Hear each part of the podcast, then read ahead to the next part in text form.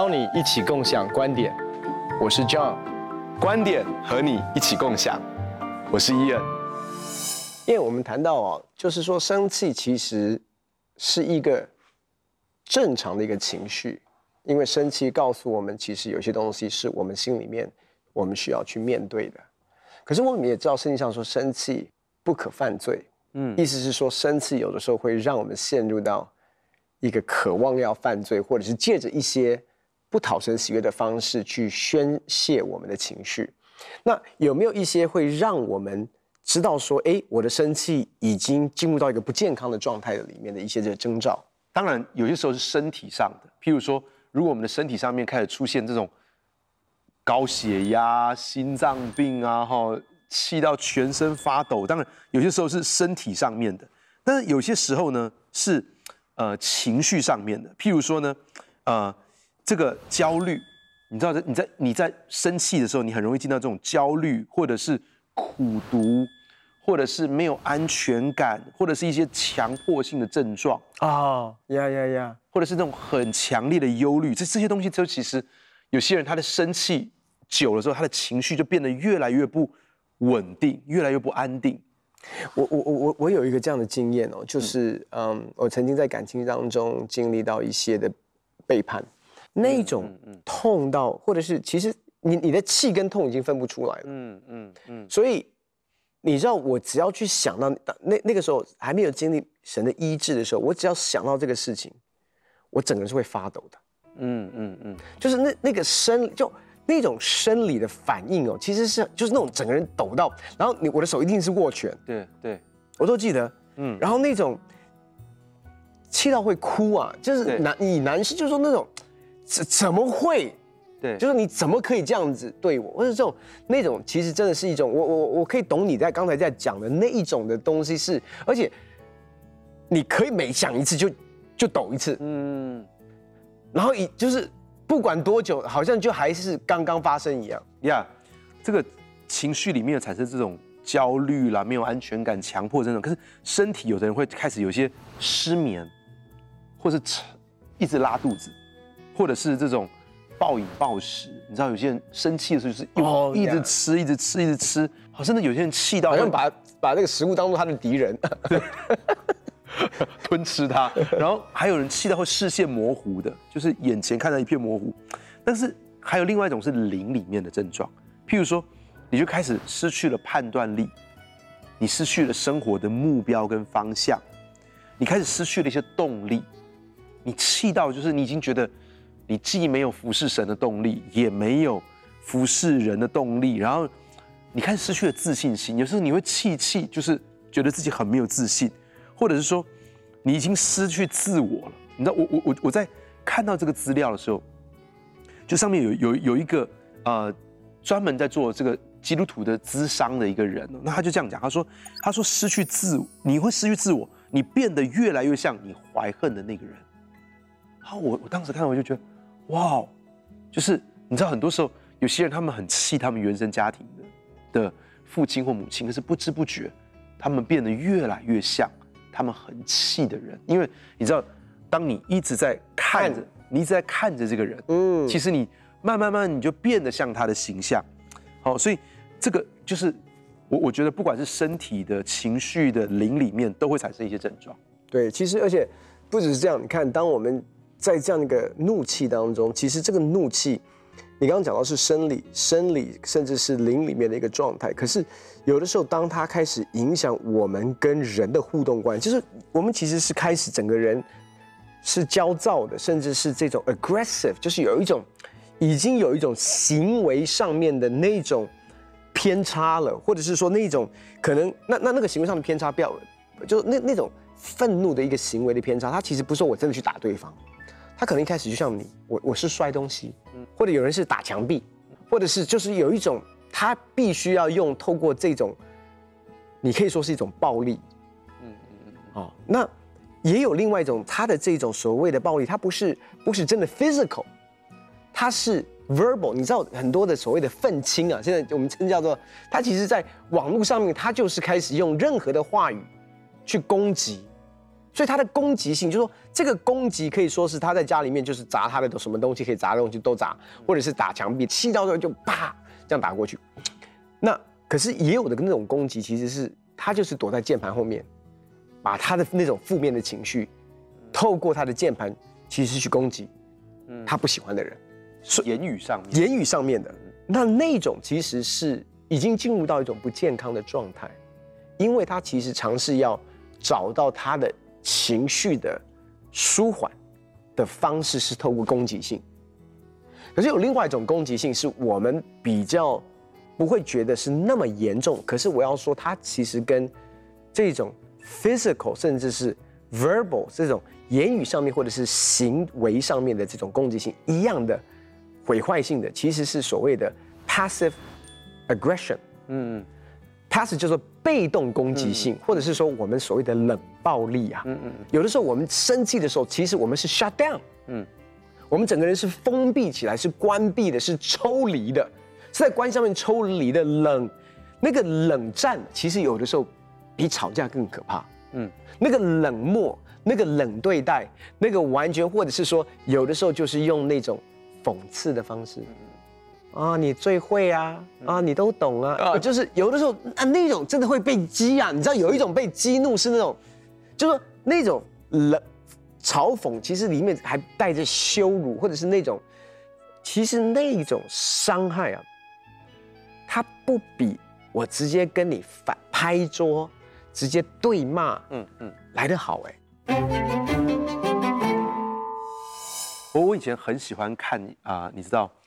红蓝博士、红蓝教授他所写的文章。那其实他其其实曾经在谈一件事情，就是说，你知道我们我们有时候生气的时候，在就用骂，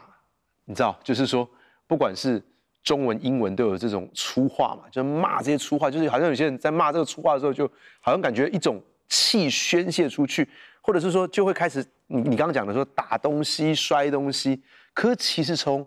大脑神经科学的角度来看呢，其实这么做完全不会释放你的怒气，事实上会让你更加强你的怒气。那我记得我很多年前看到这样子的研究报道的时候，我就我就觉得，哎，原来这个事情是完全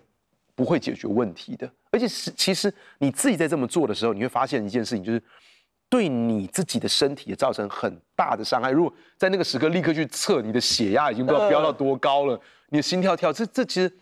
对你来说，你的身体毫无好处。对对对，你跟人的关系更是毫无好处。我记得我跟翠芬在谈恋爱的时候，然后你知道，我当时有一次，我就就是很生气，我忘我已经完全忘记什么事情，我就气到就是就是不知道我该怎么样做，我当场我就是。把那个我的矿泉水瓶往地上一丢，那其实我也不我也不敢很用力丢，就是也，也不敢，就这样，这样子这样这样子丢。那那你知道吗？然后我就我就我就你其实是就是要表达那种我要走掉这样子，就就这样子，然后就就往往后走。然后翠芬立刻就把我叫住，廖华，你给我回来。然后我就转过过来，他说：“我告诉你，只要再有一次你丢任何东西。”我就跟你分手。那其实，其实那那一次事情，其实我我对我来说也是一个很，也是一个很很好，就是说，我觉得我我我我觉得我很感谢我的妻子，那个时刻就让我知道说，这完全不是个很好的表达方式。即使你丢的是你自己的东西，你就算你丢的是你自己，都不可以，都这个对你对关系对没有对任何人不会有任何的正面的益处。所以这个事情其实对我来说就是，啊、呃，我我我我就我就没有这样子。那还有一次是我我的大女儿雨欣，她很小的时候，大概两三岁的时候，然后那一次她就是她一直哭，她不知道她在哭什么，你知道不知道她哭什么时候，就是你会有很挫折感，你一直跟她讲道理，然后 你一直跟她，所以你该讲什么道理？对对对，就是说，然后然后到最后她就不知道在哭什么，一气之下我就说你再哭我就要打你屁股，然后然后她还是一直在哭，一直哭一直哭，然后我又不知道该怎么办，我说。你再哭，我真的要打你喽！真的要打你喽！然后我就开始打他屁股，而且一气起来就不是打一下，打两下，打三下，打四下，这样打。然后他就他说：“爸爸，我不哭了，我不哭了，我不哭了。”还安静下来。那他安静下来之后呢，神就立刻跟我说话。他说：“你希望将来有一个男人对他很凶，这么凶，然后以至于他心中的感觉没有说出来吗？哇！我就立刻，你应该痛哭流涕。我痛哭流涕，我痛哭流涕，然后我就我就立刻真的是跪在女儿的面前，跟她讲说：“爸爸错了，爸爸再也不会这样。”所以从那个之后，我就没有再打孩子，就是就是不管怎么样子，我表达我可能会叫他一个人去罚站，但是我不会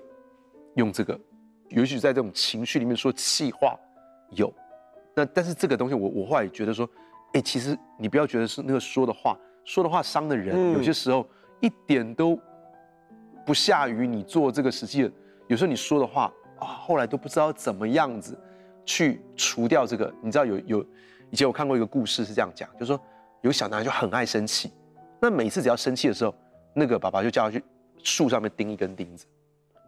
他很气，很气就多钉几根钉子，最后就钉哇钉了上百根钉子，那树上钉了满满满满都是钉子，然后有一天呢，他就说，好，如果你消气了，你就把那根钉子拔起来，好，你后来你本来生气的事情，后来消气你就把那些钉子拔起来。后来就拔拔拔，那个孩子就觉得，拔拔拔拔，全部都拔完了，他没有生气了，全部都拔完了。然后爸爸就说：“你看这棵树，这个树上其实已经都是坑坑洞洞的了。”其实我看到这个故事的时候，对我来说就是一个很，有些时候我们觉得我们气消了，我们也去跟别人道歉了，嗯。可是其实那些话有没有还存在别人心中啊？还是有。他有没有原谅我们？可能真的原谅我们，可是关系是不是就真的没有任何裂痕，没有任何裂缝？其实还是存在。他现在真的接受，但是某一天想起我们说的这些话，会不会难过？还是会难过？有没有受伤？还是真的有受伤？所以我觉得，我们所做出去这些生气的行为，其实日后要修复它，谈何容易？嗯，所以我我觉得那不真的不是一个很诚恳的道歉就可以完全修复的。我我从小比如说跟哥哥在一起互动啊，我都是被揍的。就哥哥哥哥是那种肢体暴力型。你要先说，因为你都是先用，因为我都是我是那种真的是我是言语激他激到那种。我记得我们那时候在中学的时候，在我在高中的时候，我都还记得那时候，反正我不知道讲他什么东西，反正他气到他直接朝着我的当时我开的这我因为我十六岁就开始开车嘛，就在美国，他就朝着我的那个车，我都白色的车，他直接这样踹一脚，就一个凹洞。就是那种钣金凹，然后，然后，然后周牧师他们后来就来美国说，哎，这车怎么这样子？我说，呃，哥哥哥哥哥踹的。我的那种方式就是我可能就是一个从小是一个小孬孬，因为老幺嘛，老二，然后就就就是，可是我很会去激，讲那种真的是很难听的话，或者是那种讽刺的话。我记得有一次又又是跟我哥哥，然后呢，反正我就是那种讲到最后我就，反正我就是那种。去睡我的觉，他半夜他起来，他拿那个拿那个音响直接朝我身上砸下来。你在睡着的时候砸？就还没有睡着呢。但是我就那种，就是不想跟，就是那那种，就是我讲你讲你讲最后，我就不想跟你讲话，我就走了。就是他那种都完全没有办法控制住啊，所以。不管怎么样，我要说的是，我懂，因为训光牧师的话比较少，对他，他，他，他不是像你这样立刻可以回这样子，就他以前话真的少到一个，哦，他只 能够用，所以他那种就是说啊，就是那种，所以有的时候我真的要说，就是说，其实，在这样的一个生气的过程当中，你知道我们怎么样？其实，在一个互动当中，其实不是造成更大的伤害，嗯。其实生气一定是有伤害造成，可是不要在生气当下，其实带来更大，就生就已经有伤害了嘛，已经有误解了，已经有很多东西了，只是在那个互动当中，或者这样子，我可能有生气的行为，可是我说是因为你是你你惹我的，嗯，当我如果持续的把自己生气的行为归咎在对方的身上，其实这也是一个很大的征兆，说。我们其实在一个不健康的一个生气的一个状态的里面。另外一个是，我也觉得圣经上也告诉我们，生含怒不可到日落，意思是说，生气它有它的一个 duration。如果你气很长很久啊，其实这也是一个不健康的一个征兆，就是说，这个东西其实是可以生气。我们说生气是正常的，可是如果你气那么久，意思是说，它是就其实生气本身。还算健康，可是久的话，它很容易造成苦毒哦。嗯嗯，就是你怎么样让它在毒素还没发酵、还没发出来之前，就带到神的面前来饶恕也好，释放释放饶恕或者是领受医治。因为生气或者是愤怒，在如果没有处理当中，其实会容易进入到所谓的这种苦毒嗯的里面，因为我们讲嘛，其实是其实苦毒很多是伤害嘛，那伤害一定会有愤怒、怒气，怒气完之后就是苦毒，所以是有伤害，可是在愤在生气当中，把赶快去找到你的伤、你的生气的源头，对，然后把这个带到神的面前处理。我我想要读几节经文哦，在箴言十四章十七节这边讲说，轻易发怒的人行事愚妄。所以如果我们是动不动就生气，很爱生气，其实这样我们就变成一个愚妄人了。那箴言二十九章里面这样讲，他说好气的人挑起争端，暴怒的人多多犯罪。嗯，意思是让我们去思想一件事情，就是说我生气不只是我很可能我生气的回应变成了犯罪。而且，其实很多东西可能我挑起了不必要的争端，我很爱生气。那可是其实我在很多的关系里面的挑也我我的生气也挑动了别人嘛。是，那结果就是问题都越来越大，不是越来越解决。那我就觉得说，哎，我因为我的生气，就弄得他也生气，他也生气，他也生气。那最后我生活当中的问题就越来越大，我就越来越不开心了。所以这真的不是一个很有。啊、呃，智慧的事情。那另外，呃，箴言十五章里面讲说，暴怒的人挑起争端，但忍怒的人可以止息纷争。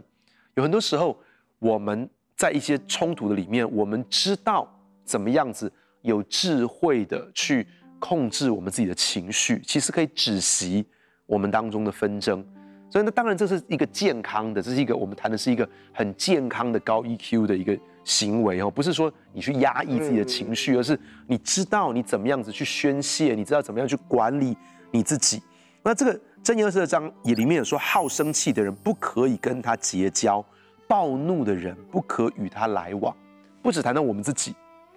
我们也其实不应该跟很爱生气的人，动不动就暴怒，完全没有在管理他自己的情绪这样子的人来深交为伍。箴言二十九章里面这样讲，他说：“愚妄的人怒气全发。”你知道这种生气的时候，就是我们就觉得说，我一定要让每一个人，让谁都知道我有多么的不开心，就把怒气完全的发泄出去。愚妄的人怒气全发，但是智慧人忍气含怒。所以很多时候，一个真正有智慧的人，知道他怎么样子去疏解他里面的愤怒。那最后我要讲一个经文，就这样讲说。制服己心的人强如取成，所以很多时候在我们在这个生气的时候，但我们却能够攻克己心，攻克己身，叫身服我，我却能够攻克我自己的心。那其实这样的人，真的是比勇士还要勇敢，真的好像是能够攻打下一座城。有些时候，我们的心心思意念的战场，那才是最难去攻下来的地方。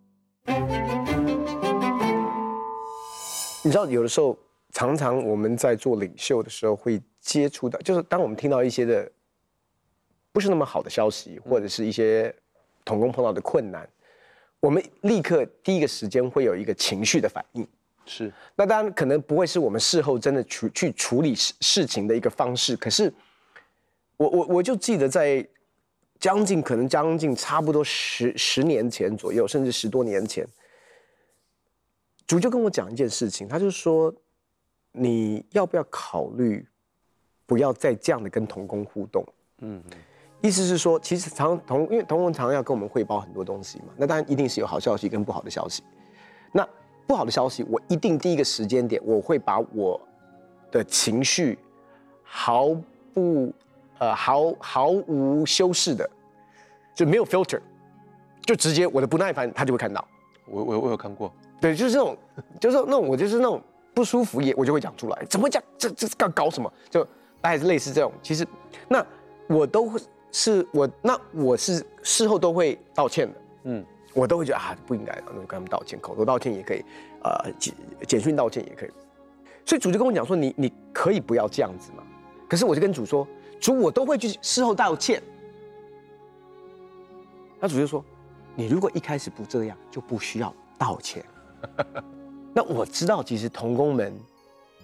他们有的时候在跟我讲一些事情的时候，他们会怕，因为他知道我会有情绪，然后他也知道那个情绪会针对传讯级的人，那我说，我也可以说，我就是做真我嘛，反正我事后都可以道歉。可是我觉得，在我认为我道歉，以为我可以完全 undo 我之前所做的那个，在童工身上，那个迁怒当中所带来的涟漪，还是在他们身上。嗯，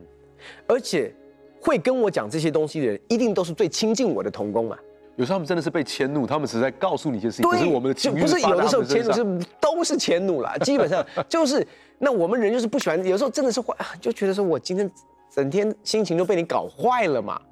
可是搞坏是他搞坏的，不是是事情发生不如我们的期待，也你可以从个角度来讲，也是一个恼羞成怒，也是一种啊怎么会这样发生啊好讨厌。所以圣经上说慢慢的